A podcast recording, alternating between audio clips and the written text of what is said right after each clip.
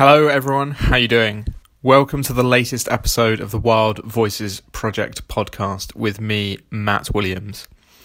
And today you're listening to a conversation between me and Scott Haber. As you'll hear at the beginning of the episode, it's quite difficult to describe what Scott does and who he is, and that's why I ask him to do that for me. But I'm going to have a go just by way of a quick introduction before we jump into the conversation. Scott Haber began as a bioengineering student but transitioned into nature based mindfulness practice after learning from a woman who was practicing traditional Andean ways. Scott then received the Bonderman Fellowship, which funded and facilitated him to visit and travel to traditional, nature based cultures around the world and to learn from them. Scott now undertakes a unique blend of shared interests, which include writing, making films, doing photography, and also leading nature based mindfulness classes and courses. And he's an acquaintance of Claire Thompson, who I've previously published an episode of this podcast with on a similar topic. Scott's also practicing environmental advocacy. He and I are doing some work together, and he's also helping the Shuar community in Ecuador to protect their land from petrochemical developments and exploitation. You can find Scott at his website. That's www.scotthaber.com. That's S C O T T H A B E R.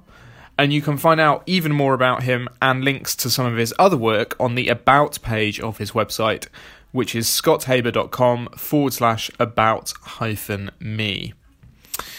The Wild Voices Project podcast tells the stories of the people saving nature, just like Scott. You can find us at our website, which is wildvoicesproject.org, or follow us on Twitter at wildvoicesproj. And you can subscribe to the podcast in iTunes or on Stitcher. Without any further ado, I think let's dive in to this latest episode.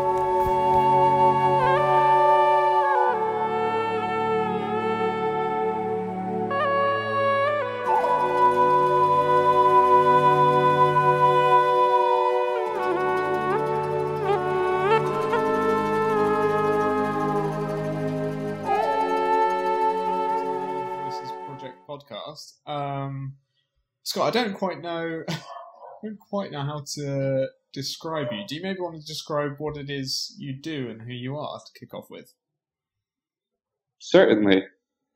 You know, what I do and who I am, they're in many ways overlapping. Um, I guess I'll start chronologically. You know, I studied cell molecular biology and biomedical engineering at the University of Michigan. And there I was exposed to contemplative practice in the form of a mindfulness practice, a seated meditation, nature based mindfulness, spiritual ecology from a lady who was studying with the traditional Quechua culture uh, in the Andes, and she was teaching University of Michigan courses. I was an entrepreneur and still doing this biomedical engineering master's degree. And when I finished my degree, I was given a fellowship to travel to non Western countries and immerse in different worldviews, with the only responsibility being to write about my perspective. This was in 2016. And I applied hoping to further see how traditional nature based cultures lived with the natural world, what can be learned from that way of life, and how a more what I would call nature based or spiritual understanding can blend with a Western scientific framework. That has kind of led me to a path of unique and what would seem different, but still shared interests. So I do a lot of different things. I primarily write. I'm writing for right now Summit, which is a global collective um, organizing the world's most influential change leaders. I act as their in-house editorial producer and journalist. I work on my own literature and writing for essay companies as well. I do some nature advocacy. You know, I'm helping a little you. I'm helping uh, Ecuadorian Shuar community um, retain their land from a petroleum company and get funding for an alternative tourism proposal. I teach mindfulness and nature-based mindfulness. And then there's a whole other, you know, litany of projects, which I'd all put that under my interest of how the relationship between humans and the natural world and how that affects health of people and health of planet and hopefully furthering the creation and emergence of new systems and stories, which are more life promoting, life enhancing than life destroying and destructing. Neat. Thanks. I'm glad you did that because I was you cover such a range of incredible things that I was having trouble through my reading and my research kind of formulating a neat um, introduction or description of Scott in either in writing or in my head. So thank you for doing that. Um, I guess I want to go. You've already raised a few questions that I want to ask you, but I want to go back, I suppose, a little bit. What led you to study? Um, I can't remember what, exactly what you said your course was, but biomedical engineering or biology at university. Where did your interest in biology and perhaps in the environment or in nature first start? Was that much earlier, and why did you come to that choice of university course? So the biomedical engineering was separate from, and even though my undergrad degree was in cell molecular biology, that impetus had no source or motivation to study nature, ecology, or biology. That impetus arose from having proficiency in science and business and equating proficiency with um, with love for something because I didn't know what I actually loved and liked to do. And after working on ambulances and feeling a bit jaded, you know, working ambulances in Israel and giving CPR, wanting to create better tools for healthcare providers. Now that led me to several entrepreneurial projects, um, doing prerequisites in engineering to apply to a master's in a program in cell molecular biology and biomedical engineering. And I was drowning in stress and anxiety and pressure that I was really imposing on myself. And all that led me to a good friend whose demeanor changed a little, and he just seemed to have this calmness and equanimity in the face of whatever he was facing. And everyone's like, what, what's Ryan on? You know, what's Ryan taking these days? And Ryan told us about a meditation course offered through the University of Michigan. And really, I just took it because all my friends were, and it was an easy A. And we heard you could nap outside if you were into that kind of thing. And so I came in this class, and honestly, initially, I really hated it. I was so uncomfortable. I remarked on how anxious of an experience it was, and I grew to see that there was nothing inherent to the external experience that was uncomfortable. The un- what was the uncomfort, what what was what I was feeling internally, and what I was how I was able to see that when everything else fell away. And so I got deeper into those classes, and really, it's about not just meditation and mindfulness, but learning to be outside in silence and solitude, learning to connect to, you know, what David Abram calls the more than human worlds and finding your own voice through those practices. And the more I practiced that, the more I spent time outdoors, something just felt right and good about that. And that kind of led me down this path of traveling and inquiring more on how nature relates to psychology and how our connection to nature relates to the impetus we have to sustain it. And do you remember the first, or or maybe one of the first of those um, meditation classes that you took, and the the kind of specific the specific practices and techniques that you were introduced to, but also the the initial feelings that you had? Certainly, yeah, it's a, it's a good story.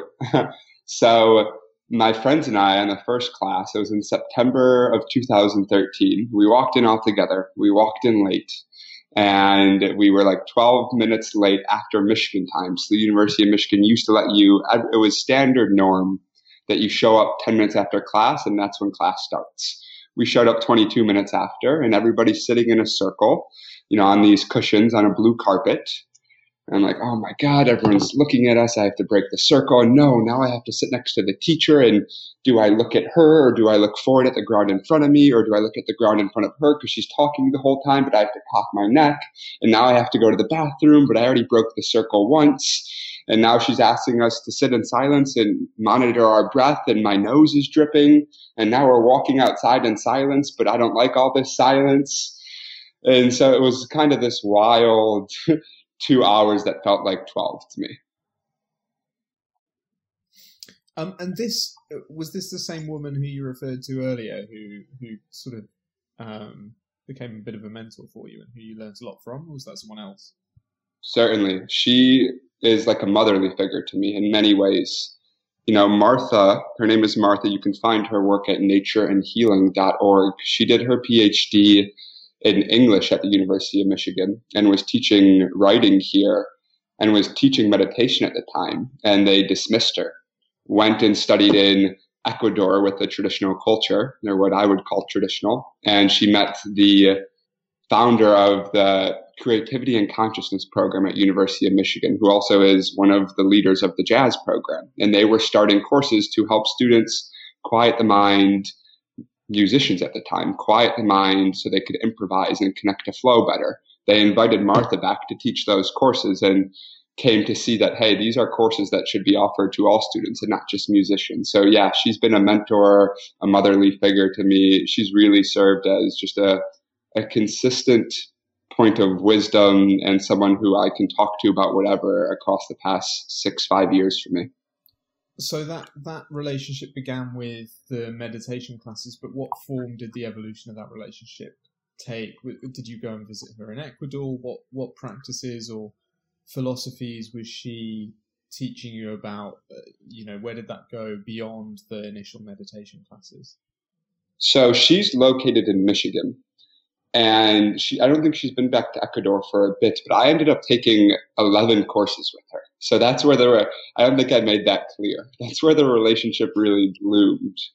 Um, and I think it's not just me. A lot of students who are earnest about her class see that she's there just for them and to help them access their voice and a better sense of well-being. And she gets close with many students.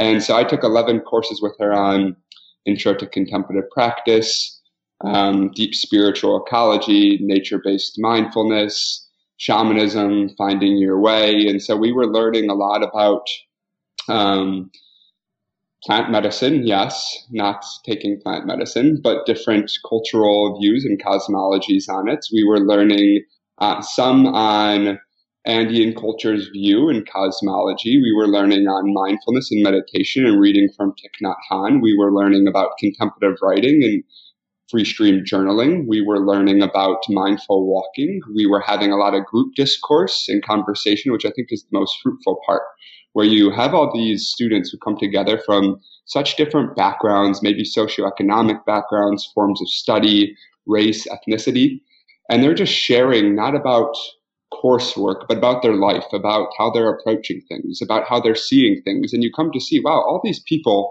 who on the surface feel so different share such similar things and we all have such to learn from each other from just being there and showing up and conversing.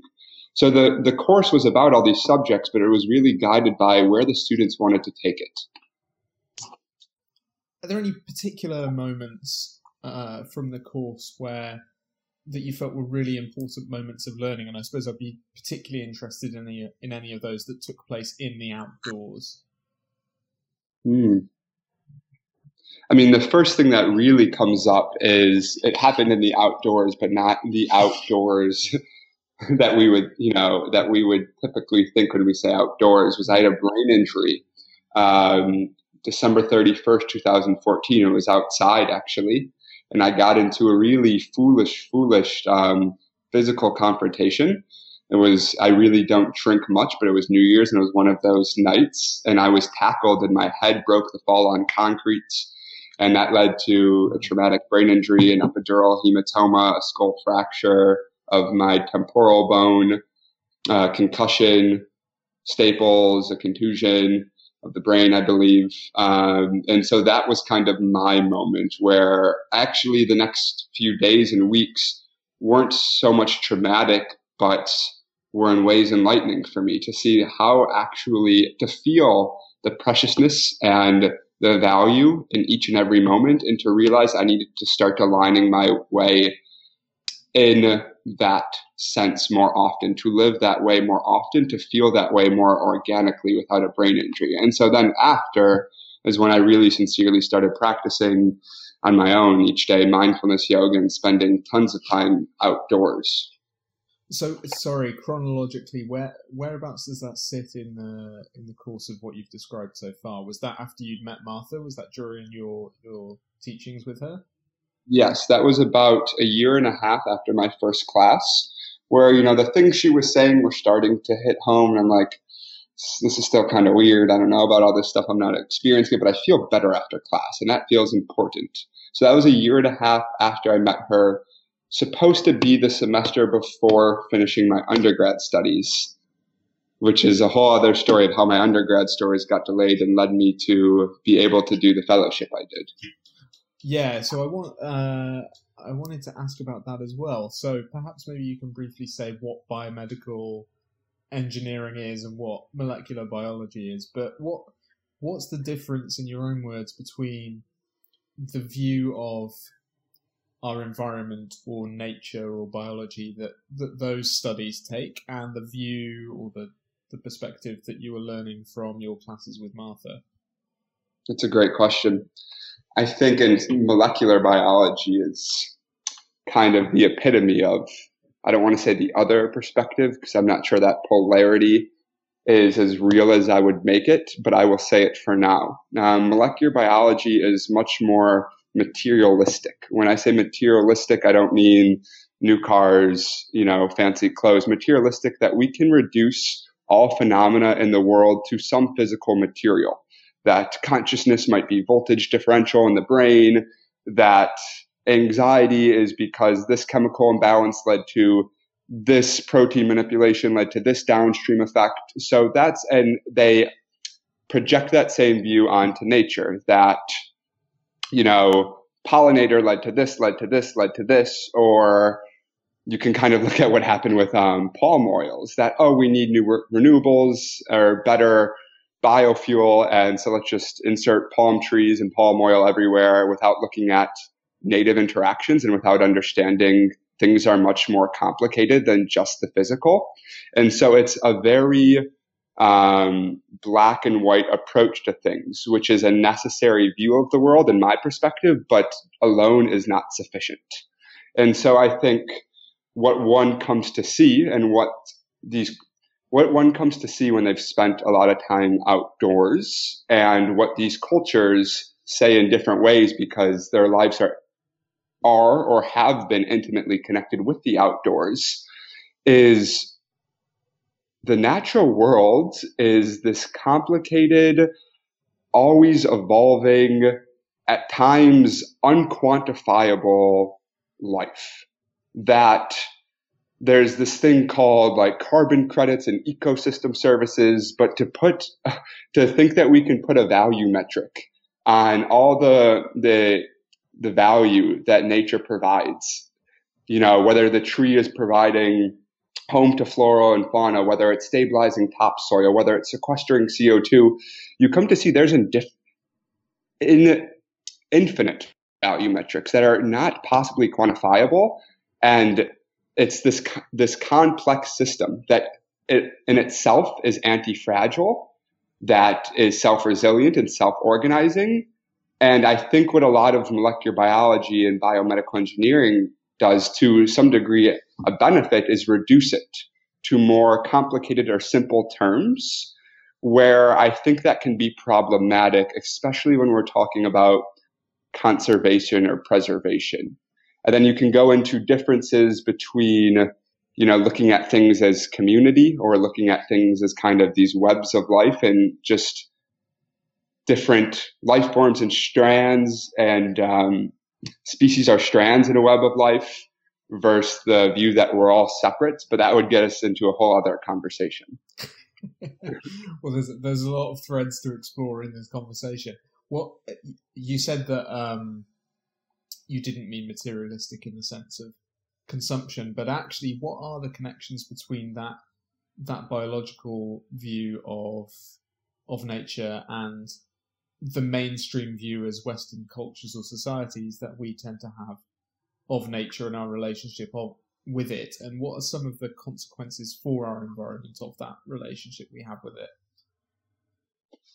So the you're asking the connection between kind of the way we've come to the biological perspective and maybe how that scales to how we live our life. Yeah. Okay. Yeah, I think that part of the biological perspective, and this is going to be a, a little um, edgy to work into, mm. is evolution. And I think evolution, and these thoughts aren't mine. I'm borrowing them from a brilliant philosopher, Daniel Schmachtenberger, and I'm sure he borrowed them from somewhere else. But, you know, part of it is that we are in constant competition with the world and the best competitor survives. Locally true, but not globally true. You know, Darwin was able to see finches and big fights, but we don't see all the net neutral or cooperative interactions, which really are the foundation and part of the world in the majority. And so I think we've taken part of that mindset and we said, well, we are just self interest maximizers. That's what economic theory says, that we are just you know, separate selves seeking to maximize self interest. And so we live these lives where what is more for me is less for you, or what is more for you is less for me. And the more I have for me, the better I am. The more differential advantage I have over you, whether in material or in money, the more quote unquote successful I am, the better I've done. And that's all this cultural view of what success and better means. And unfortunately, that mindset, why one don't think promotes well being, it's not, it's not feasible you know, infinitely on a finite playing field. The natural world isn't infinite; it's finite. Um, and when we're kind of driven to uh, acquire more because we're told that we're not enough, and we're told that we need the new car or we need the new iPhone, even though the last iPhone worked perfectly well and it's just an incremental increase in technology, or the new sweater is better, even though our last sweater really is working great for us and when we're like constantly told we need new things and that we're inadequate and that the definition of success and value is to have all these things, then it becomes embedded as a truth within us. And so our actions start to come from that perspective because actions obviously arise from perspective where we're seeking to, you know, endlessly buy and buy and consume but unfortunately, the natural world isn't endless and all products are derived from nature. Everything is nature. You know, even the metal table that my laptop is sitting on, even though it doesn't feel quote unquote natural, there was no synthetic or material that just came out of nowhere that we synthesized that didn't come from nature to make me this table. You know, all of its components, when you break it down, come from an element of nature. So I think this whole mindset of consume more, this is what success and this is what value is, unfortunately leads to uh, creating leads to a thinning a thinning natural world. So you're is it fair to say that we've taken taken that fairly narrow view of nature, that view of evolution as competition, and we've extrapolated that to be the basis of our entire, at least in many Western countries, our entire economic model and the entirety of our relationship with nature, and that's simply unsustainable because, in fact, it excludes a whole big chunk of our relationship with nature, which which would bring us more in balance with both ourselves and with the natural world, which is to do with cooperativeness and connectedness. Certainly, certainly, and you know, you wonder. I can think in my own life when I have this longing to purchase something that I don't need it's often not because that it often comes from a wound of feeling unfulfilled and seeking for it in an external place. And so you'd wonder, well, if people felt more fulfilled and more connected and in a more cooperative setting and not competing, how would that diminish their desire to acquire external things? And can we enable people and allow them to feel that way in the natural world? I think that we're hardwired to need nature. It's part of life and it's part of our belonging. And we've moved away from it a little, so it might be more challenging, but it's possible for all individuals.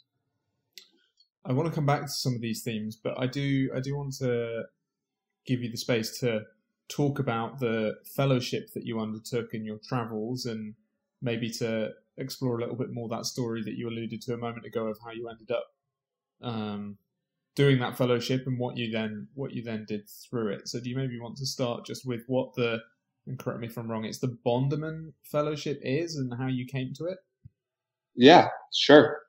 So the Bonderman Fellowship is a benefactor of David Bonderman. He is a billionaire philanthropist, and before he went to Harvard grad school, he went to Washington University out in Washington, and he uh, traveled alone to non-Western regions, I believe, or regions that were different from a Western world view, and spontaneously and just said that really formed a lot of his worldview and perspective in life and wanted to afford other students the opportunity to do such. And so they started at University of Washington, which is the only other school that has this fellowship in the world. And luckily his kids went to University of Michigan. And so they started it as well at University of Michigan, where at University of Michigan, for graduating students, it's been, I think this is year five or six now, get chosen to receive $20,000 to go to anywhere in the world that is not United States, Canada, Western Europe, New Zealand, Australia, or a high risk country as imposed by UMIS travel re- regulations. And they have to go to at least six regions, six countries in two distinct regions and they're not supposed to work, they're not supposed to volunteer or have a certain project or goal, rather to just immerse in different countries and worldviews, not even to be with, they can't even be with people who they've previously known for longer than 10 days, but to only immerse in different worldviews and countries and write ever so often about whatever they desire on a blog. That is the whole fellowship. I came to it I knew that I would travel when I finished school. I didn't really know how, when, where, or even why. You know, the first why was meeting a girl from Amsterdam in Aruba and feeling she was very different than people that I had gotten accustomed to, not in a good or bad way, but just different and wanting, knowing that I needed to experience a broader stroke of humanity. And I still wasn't sure how I was going to do it. I was really torn between these biomedical engineering jobs I was getting offered and this product my team and I were building that was that won a national award, a medical device. But I was also teaching mindfulness and meditation and helping lead a student wellness collective and spending time outdoors. And something about that, though uncertain, just felt right. It's not a feeling I can explain really, because I think we all have different experiences of that, but it just felt more like me and I was really torn. I remember going these job interviews and you know, I'm not one who often has these crazy prophetic dreams, but having dreams on both job interviews, like, you know, either a nightmare or telling me not to do it. And I uh, heard of this fellowship called the Bonderman Fellowship. And immediately when I heard of it, it was like mid January and the application was due in late January. I was like, wow, this, this sounds exactly like it. This sounds like the next step. And I went to them, you know, on cloud nine. I'm Scott Haber. I'm going to do this fellowship. By the way, I know this is only for undergraduate students, but I am in a dual program doing my both my undergraduate and master's degree. I finished the undergraduate portion last year, but I'd, I'd still be eligible, right? And they're like, "No, you're not. We're really sorry." So I walked out heartbroken, and and the realization kicked into me at that moment, literally only in that moment when I walked out and was thinking, wait, why am I not eligible? Oh, wow. I had never received an undergrad degree, even though I was a graduate student. I'm like, wait, why have I not received my bachelor's degree? I was like, oh my God, because that brain injury you had last semester, you waited to take one course because you didn't want to do molecular physiology, bioprocess engineering, an upper level lab, uh, all at the same time, and you were still kind of slurring your words in Calculus 4 as well, I think it was. You were still slurring your words, and you were two days out of the neuro ICU in class. And so you waited to take one course until your graduate year without even realizing that was your last undergraduate course. And right now, you are still an you are both a graduate and undergraduate student, and you're going to finish both degrees at the same time. I'm like, oh my God. And so I ran to them. I ran back. You know, they told me the story because I think I forgot about running back and the high of it. You know, they told me the story when I was speaking to prospective applicants a few months ago because I couldn't figure out when I figured it out actually. And they're like, you ran back 15 minutes later. You're like, oh my God, I'm still an undergrad student. Like, can I still do this? And they kind of huddled up in the corner and they called someone and they're like, yeah, you know, you're welcome to apply. And so for the next two weeks, I shut down all my other coursework and just talked to everybody about the fellowship and redrafted these essays a million times. It had my sister help me write it because I was such a terrible writer at that point in time. And that's kind of my path to it. So, um, see, hmm, okay, I'm not quite sure where to go next. So, I was going to ask, what did you have to provide by way of an application? So, it was a series of essays on on what what the fellowship. Well, what what was the application process? So I commend them not only for offering such an amazing fellowship, and wherever you are, David Bonderman, I think it's such an amazing thing that you do that, but the application process feels purposefully not overly structured, where it's literally just three essays. One of them is 1500 words. That's like, why you? why now? And they don't guide you at all. And they just want you to be real with your personal narrative. Like, what is it about you that wants to go travel? We don't care about your GPA. We don't care about the projects you worked on. We want to know your story, what interests you, and how this will influence you. And we're not going to put more guidelines towards how you should do that. And then there are two smaller essays on, I think, like what challenges have you faced and how does that relate, which is 500 words. And then another 500 word essay that I can't remember, but it's very similar to the challenge essay. Okay. Um, and I'm sure there must be so much from your travels that we could potentially cover, but um, I wanted to focus in on something that we have in common, which is Indonesia. So you spent part of your time in Indonesia, and one of the essays that you wrote while you were out there um, was about a.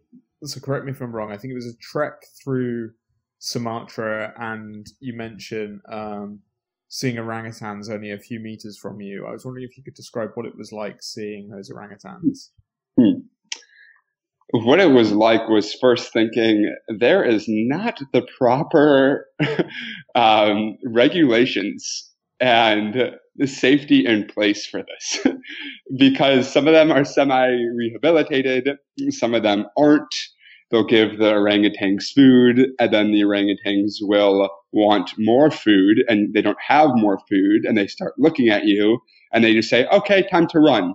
Oh, like that's re- it's like funny until you realize, like, wow, that's actually, you know, really in the face of danger. And I think there were some scary stories of what happened in Indonesia and Borneo a few months later, and I think that all got closed down. The experience, though, it's um, wild. It's amazing to be so close to something that is so similar in ways and mannerisms to you, but feels so different. I remember that there was a baby that was breastfeeding, and just the way it breastfeed and the attachment it had at that age to its mother was just like, wow, you know, the similarities here are uncanny. And to experience that but also then to see the way they're able to run through the forest and the power and the grace they have. Um, so it was kind of both eerie and concerning, um, and really glad that I had that experience. You'd obviously been spending a lot of time in the outdoors, contemplating your relationship with nature in the years running up to this this trip. Was there something about being in that environment, which is a very different environment physically and in terms of the habitat, that felt different? Or actually, did it feel, despite all those differences, did it feel similar internally for you? Hmm. There was a feeling when I got to the jungle of I've arrived. I've wanted to see this kind of ecosystem for so long, where most of it is primitive in the sense that it's native more so and that life grows in every corner. And so I was kind of struck with enamorment for my first day or so. And I remember I would kind of take a break and find a log to lay on so I can close my eyes and hear a bit more just all the life around me. I still love that, but I've also grown to see how physical and physiologically difficult it is for my Western body to be in a jungle or the Amazon you know, whether it's one day I left the Ecuadorian Amazon with hundreds of red bumps on me and still some close to invincible insects embedded in the bumps, or, you know, drinking the water after double filtration systems and still having stomach issues, or being so drained of energy because I'm losing so much fluids. It's tough physically. And I'm not going to pretend like it's all blissful but there is this amazing thing when you do adapt and you're not kind of drained and bogged down by physical difficulties to realize to be that surrounded by life. And I wondered if you could maybe talk about another story which really struck me from your writing, which was about a leopard that came through your hmm. camp one night. Hmm. Yeah, thank you for reading that essay too. that was back when I was first writing or trying to write more earnestly. Hmm.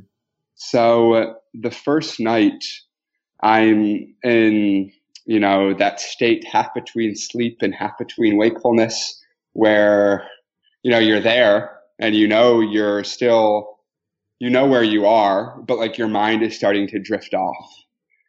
And the time is dark. I have no clue the time. I don't have a watch. My phone is buried away in my dry bag. And it's just been dark for a while and I'm about to doze off and my porter. So it's just me, a guide, and a porter. The guide spoke English. The porter didn't speak um, much English. And he runs in yelling, Leopard, Leopard. I'm like, what in the world is this guy saying? He's like, come on, like ushering me out. I don't even know if he knows to say, let's go. And I get to, I don't even have time to put on my shoes. You know, I crawl on the rocks to the edge of the riverbank and about 20 meters to the other edge of the riverbank would be the distance. And there's just a leopard there, full, looked full size, staring at us. And we're just sitting there staring at it. And I think at the other, um, at the campsite we are at, it was shared with other tourists, you know, and I think this is part of the funniness of the story. They came out, um, had their tour guide take a picture, got a little uninterested after a minute or two, and went back to sleep. I think that's a really good epitome for the way we relate to nature. Anyhow, uh, no judgments. I know that probably sounds very condescending. So we're sitting there staring at this leopard, me, Adi, who was my tour guide, the other tour guide in um, Ardo. So that's two tour guides, a porter, and me and we're just staring and it's staring at us and then it starts to move across the riverbank not towards us but um, parallel to, towards the riverbank so parallel towards us. And then it starts you can we shine our light on its eyes. Like i guess at no point did we ever feel threatened. And looking back i was like well maybe the leopard was staring at us because it was sizing up if we were food or not you know? Like maybe i felt comfort because they were comfortable but maybe that was like one of those orangutan tank situations where really we're all way too comfortable. and so we're shining the light at its eyes, and its eyes, I can still remember, are this like luminescent gold and yellow, and they're so eerie, and they just are vibrant in darkness. And then it starts climbing the bank behind it, so farther away from us. And to watch the way it moved, you know, I described the orangutans with power and grace you haven't seen full graceful power until you've seen a leopard leap through the jungle. Just so it looks so effortless the way it's able to just jump up on these ravines and climb up on these ledges. It was really remarkable. And i don't that was you know i've seen an ocelot before but that was really my one big wildlife in nature sighting. And it happened the first night that i was ever in a jungle or really the first night ever being in an ecosystem outside of North America, which is quite remarkable. yeah, that is pretty remarkable.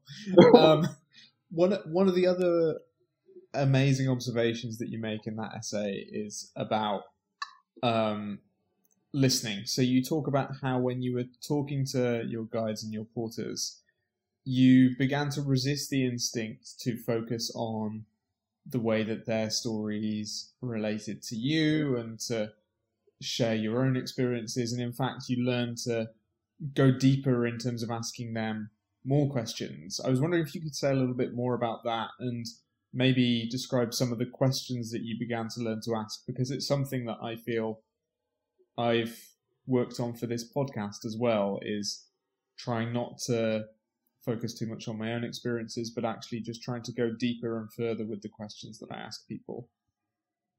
Yeah, certainly. So I'm actually from my apartment looking at, you know, one of the old yoga studios I practiced at. And that's where I was first basically called out for this, where my teacher told me, you know, one day you're going to learn how to have conversations where you are so embedded and interested in what the other person is saying that there's not even the concept or the thought of bringing it back to yourself. And at first that created like this big reaction and it created this big reaction because there was a lot of truth and reality to it. And I really took that to heart and took it with me, and it hit me hardest, and I really understood it. I think it was the second night with them in the jungle, where we would, because you know, when you're in the jungle, unless you're going to sleep at when dark starts, which is like 6:37, you know, you talk with the other people. There's not much more to do. And I didn't do this fellowship. You know, part of it, I'm sure there was egoic or narcissistic tendencies, but it was really this earnest desire to learn more about different worldviews and ways of life. And so this was like really my first chance at that, where I my first three weeks were in Bali, and I didn't even know what I was getting into going there. And you know, then I went straight to Sumatra and living with these people for a few days who were born and raised in the jungle. And I was so excited to learn from them. And I noticed through speaking with them, we'd have this great conversation and I would bring it back to myself. And it felt like there was this lull, like there was kind of this improper interruption in whatever I was learning from them. And it kind of hit me in that moment exactly what my teacher was saying. You know, there's a point in time to relate things to yourself if you need to make things more relatable. But if you earnestly want to learn about someone else, then we need to be able to be aware of, of how often we're taking what they're saying and just contextualizing it within the scope of our life, or rather if we're earnestly trying to learn about their perspective and what they're saying. And so I would notice that each time it felt like that I would be, oh, that's so funny you do that because in America, there was kind of like this pause in conversation, something got interrupted. And the analogy I gave, it's kind of like reading a book where you're so into the plot and the next page is from a different no- novel entirely. It's this like in- inappropriate interruption. And so, yeah, that's how I came to see it more so. And I think there's a lot of tips or practices and constructs that we can use to practice and embody that in our life. Do you want me to get into that? Yeah, I'd be really interested in that. Whether that's specific questions that you developed that helped you to delve further than you normally would into their stories, or whether it's other other kind of tactics or tips or tricks that can help us to can help people listening to this to think about the way that they listen to stories and engage in conversation with people. Certainly. So the first part, the questions. I'm hesitant to give you any specific questions because different every conversation is different and really what it requires is a precise and present listener to be able to absorb and digest what the other person is saying and understand what they want to learn or what the other person wants to share to ask the next proper question and that will vary from time to time and so i think that would go into my recommendations of really it starts with listening.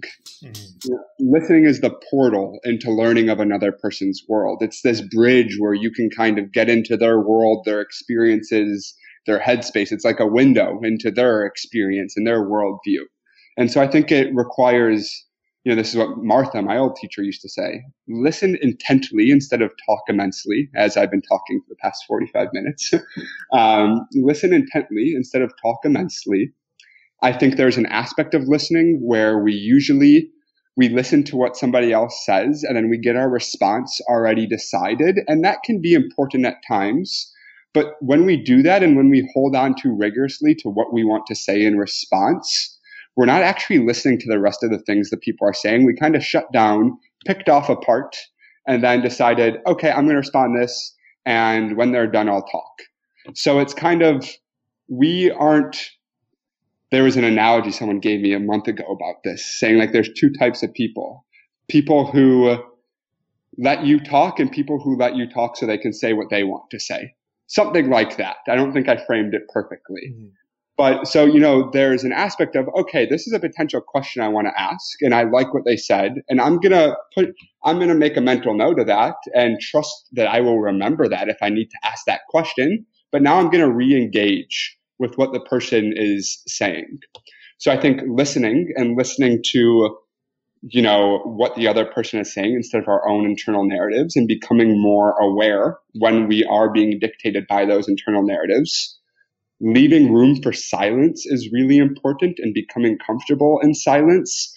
Often we jump over every empty gap to get in our reaction or our responses where sometimes you'll notice there's more someone wants to say.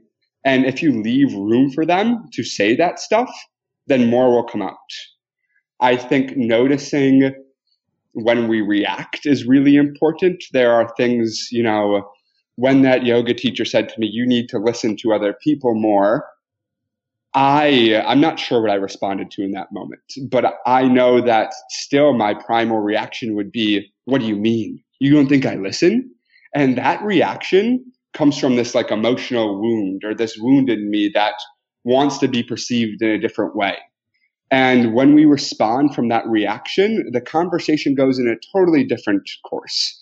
Instead of sitting with it and, oh, you know, this is, you, and we can see this in our lives. Like how often were we irritated with someone and then we yelled out of haste or out of impulse? And then we looked back an hour or two later and been like, man, I really didn't have to yell in that way, or I didn't have to react. I could have responded in a different way. And I'm, I'm hurt that I might have caused hurt by doing that.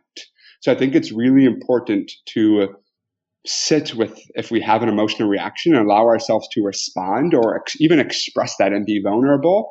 And the last thing that's coming up too is noticing when things get overly transactional and to give a good kind of analogy or an example of where this occurs in my life is some of the uh, deepest and most authentic exchanges I've continually had are with, you know, what we label as quote unquote service people. You know, whether I'm working in a cafe and it's a barista, whether I am getting served at a restaurant, whether it was the parking guy this morning, actually, where I have no expectations, but I'm also not looking at them in the rigid box of what is the transaction? What can they do for me? And what do I need to give back to them? And then we move on with life as quickly as possible.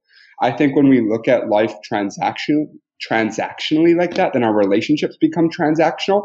And if our relationships, and everything is a transaction, of course, but if it's a transaction to just, you know, give money to get food, then we don't get whatever the rest of the depth of the conversation or the relationship could be. That the way that you've told that story and given those examples brings us back, brings us round really nicely to something that I wanted to ask anyway, which is, um, in what way does our relationship to the outdoors, to nature, does practicing spending time in nature, perhaps in solitude and in silence, help us to develop that approach to our relationship to other people and that approach to conversation? That's a great question and tough knowing that we're that we have an hour however long we'll go for because that can open up, you know, a whole can of worms. That's a really great question. I think it's invaluable. I think that I have seen in my experience that nature asks us to listen and to be present with what's going on. So you think of hiking or climbing or mountain biking, the more rigorous activities and maybe the more high risk activities that we would do in nature. If your attention deviates from your external environment, if you close down, you could say, the conversation that you're having with your external environment, if your mind wanders, if your mind is caught in internal narratives, those are usually the moments where you fall off your bike, where you slip off whatever it means to slip off climbing. I've never climbed before. Um, the, these activities demand our presence. They demand our attention if we want to do them safely, that is. And so I think nature teaches us this skill of presence to align our mental energy and attention to where and what our body is doing. I think that nature can grow to be the greatest mirror where so often, you know, we have so many things going on in life, whether it's, I won't even paint the examples of the things we have in life, but it's really easy to place culpability for our emotions, for our state of being, for our wellness on everything external. And why it might be the external things, we don't often think oh, it's not the external things, but maybe it's how I'm relating. It's my perception to these external things. I think in nature, often there aren't escapes. There aren't distractions unless you're, you know, we're bringing our phones with us, but it's just you and the environment, especially if you're in silence and solitude. And so if you don't feel so good that day, you need to take full culpability for your emotions. Like, wow, you know, there's no boss here that's yelling at me. There's no school pressure. That stuff only exists if I bring it with me mentally. So it, the more we spend time in it, I think the more we learn to take culpability for our stage and to see sometimes problems are inherent to external things, but it's also how we relate to the external things. I think nature teaches us to be comfortable in the uncomfortable. I was just um, going to have a walk with a friend. And she's like, you know, I don't even like being outside that much because I'll be honest, I like the outdoors. It's just all the bugs. And I was saying to her, you know, I don't enjoy the bugs that much either. I enjoy, you know, the unquantifiable value and the critic, you know, how critical, I appreciate how critical they are to my life. But I'm sure my experience would be more enjoyable if, you know, when I'm walking outside, I'm not swatting away a mosquito. But I think that's part of it, where nature is not supposed to be, you know, perfectly comfortable and convenient. It's rather teaching us that we can escape all the inconveniences, all the discomforts, all the unpleasantries in life. There will always be those, no matter what technology we have, no matter how we've quote unquote mastered our life. And the real challenge, the real opportunity for growth is how do we learn to work with those, what we perceive as inconveniences, and still feel comfortable, still do what's needed, still have mental clarity. And I think insects, for me, that's part of it in my practice you know, if I'm taking a nap or laying down on grass or doing yoga to notice, hey, I can't ever put up some force field to block all the insects from coming. And the more I try and swat or brush them off me, the more bothered I'm getting. And it's not to say, you know, just let insects crawl all over you. But I think there is a learning opportunity in finding comfort in what usually would make us uncomfortable. Right, yeah, a, a, jungle experience. I don't love being covered in sweat bees, but I wouldn't wish them away from the world. Ditto. Um, have you got, without naming names, maybe from the workshops that you, you run with people, have you got an example of a time where you you've really recognized or noticed someone have that breakthrough or have that realization? In terms can you be more specific towards in terms of yeah sorry that wasn't that wasn't super specific in, have you have you noticed a moment when you you've particularly helped someone or someone has for themselves come to a a changed a realization that they can have a different or develop a different relationship with nature than maybe the one the one that they've had to date or maybe at least a different perspective so you talked about your friend who said that she didn't like didn't like the bugs. Through your workshops, have you taken anyone on a journey that's been particularly noticeable or marked to yourself without, you know, without giving away anyone's personal details or or naming names, but is there an example of how you've helped someone transition or go on that journey that you could share? Yeah, good question. You know, the last one was exposure therapy, where we laid down and released, you know, a bunch of insect no, totally not. Um, totally kidding. I don't do workshops like that. Um, one of the last times I taught an outdoor workshop, because now it's really cold in Michigan, and though I take my time outdoors, it's not. It's it's more difficult to be outside for prolonged periods of time, especially not with movement. One of the last workshops I taught outdoors, I think it was late summer, and one of my favorite um, like kind of the baseline of what I'd go back to if I only have an hour is guiding people to free stream journal and check in with their mind, body, and mood, a short seated mindfulness practice, and then allow them to wander nature as they were kind of a child with no destination to get to, with no goals, no right or wrongs, rather to try and connect to their sensory experience. What is it they feel? Maybe they can feel their feet or their shoes against the grass. What is it they hear? Maybe they can hear the whooshing of wind or the birds. What is it they see? You know, how can they connect to their sensations through immersing in a natural world? I think this is quite similar to what is entering into, you know, popular lexicon now of forest bathing. Mm-hmm. And the last time a woman came back in tears and was telling me, I haven't felt that way since I was a child. I haven't experienced those things since it felt like I was a child again. And to me, that is like the greatest compliment that I could ever hear. Allowing somebody in, you know, the busy lives that we all live to have an hour break and through connecting to the natural world, to feeling like a child again, to feeling this awe, this wonder, and this curiosity towards the world around us. And I only wonder if we can give more people those experiences, how that would change our perception and our will to sustain the natural world. And it's uh, one observation. It's incredible that, I mean, I don't know if that woman had been coming to your courses or your classes regularly, but it's incredible that that can be achieved in just an hour. It feels like, you know, it, it, that experience took her right back to childhood. So took her back to an experience that had been many, many years since she'd had it. And yet you achieved, you helped her to achieve that or she achieved that in a very, very small space of time. Yeah, I think that the natural world and these practices of mindfulness, I, which I consider under very common threads, which is another can of worms for another day but that they always offer us the opportunity to have those experiences, to inhabit that childlike state.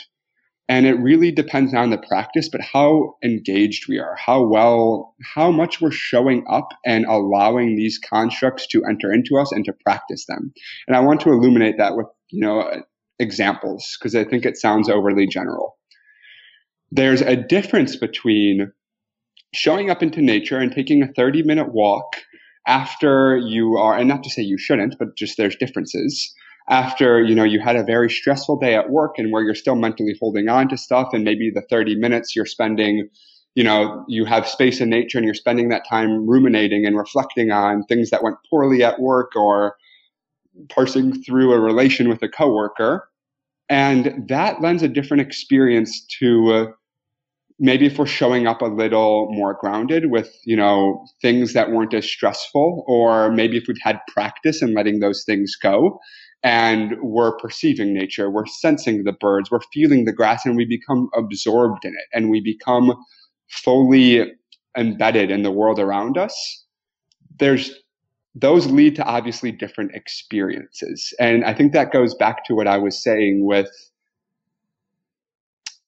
it depends the pro we come to see that problems are often the way we view them internal and what i was saying with if we're bringing are we bringing work with us outside? Are we bringing stress of relationship with us outside?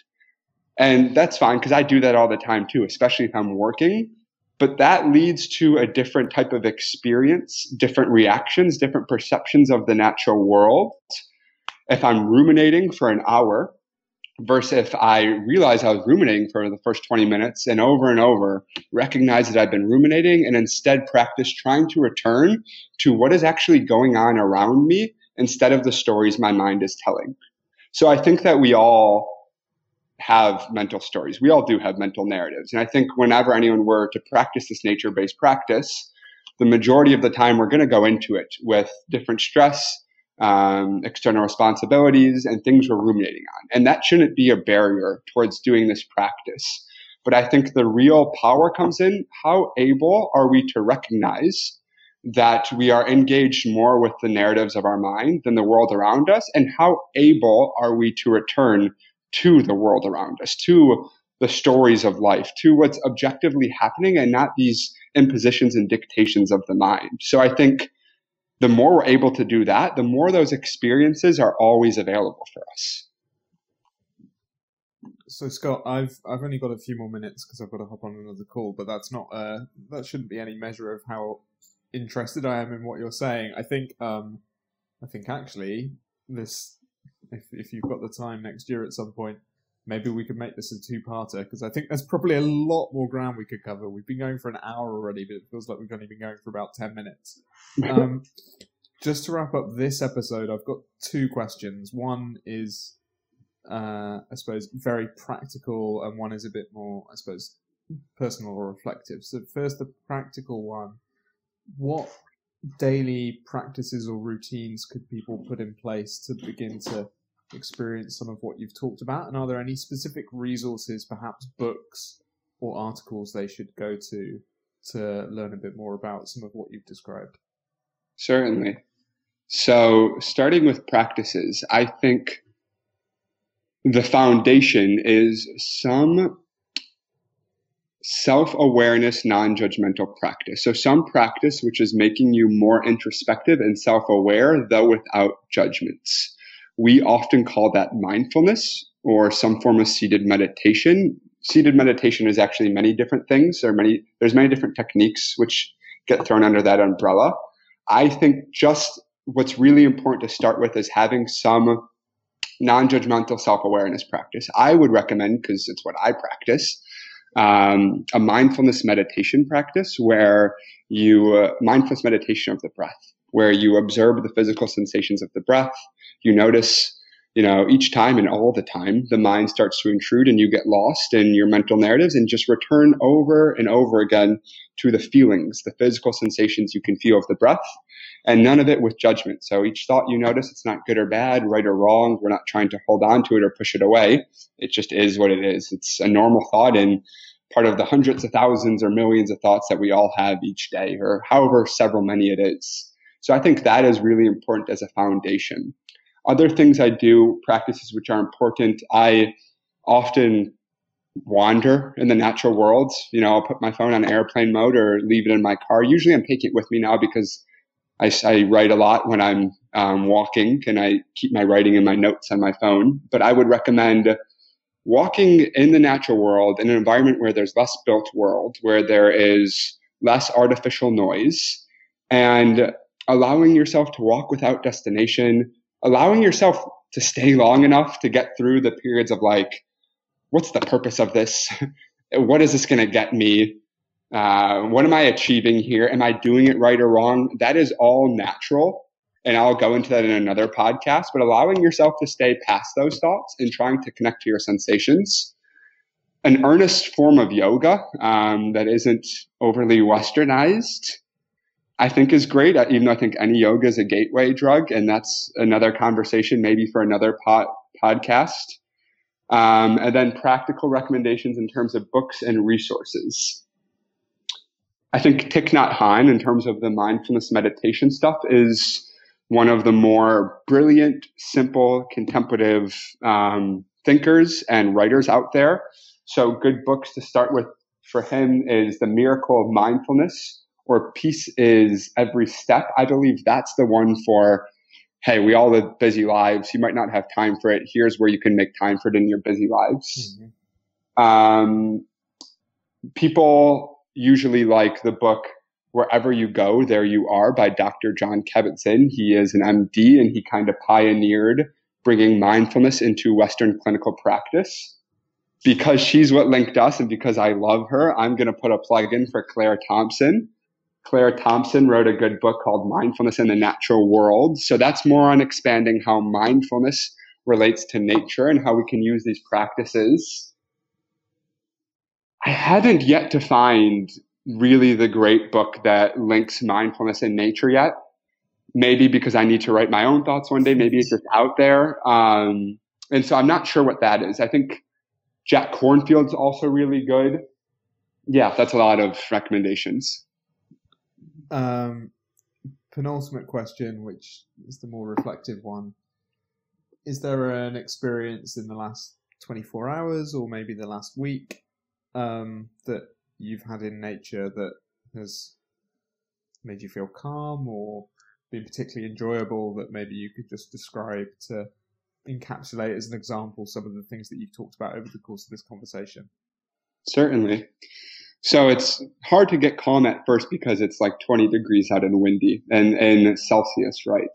Like mm-hmm. five Celsius because I am in Michigan. So I am outdoors every day.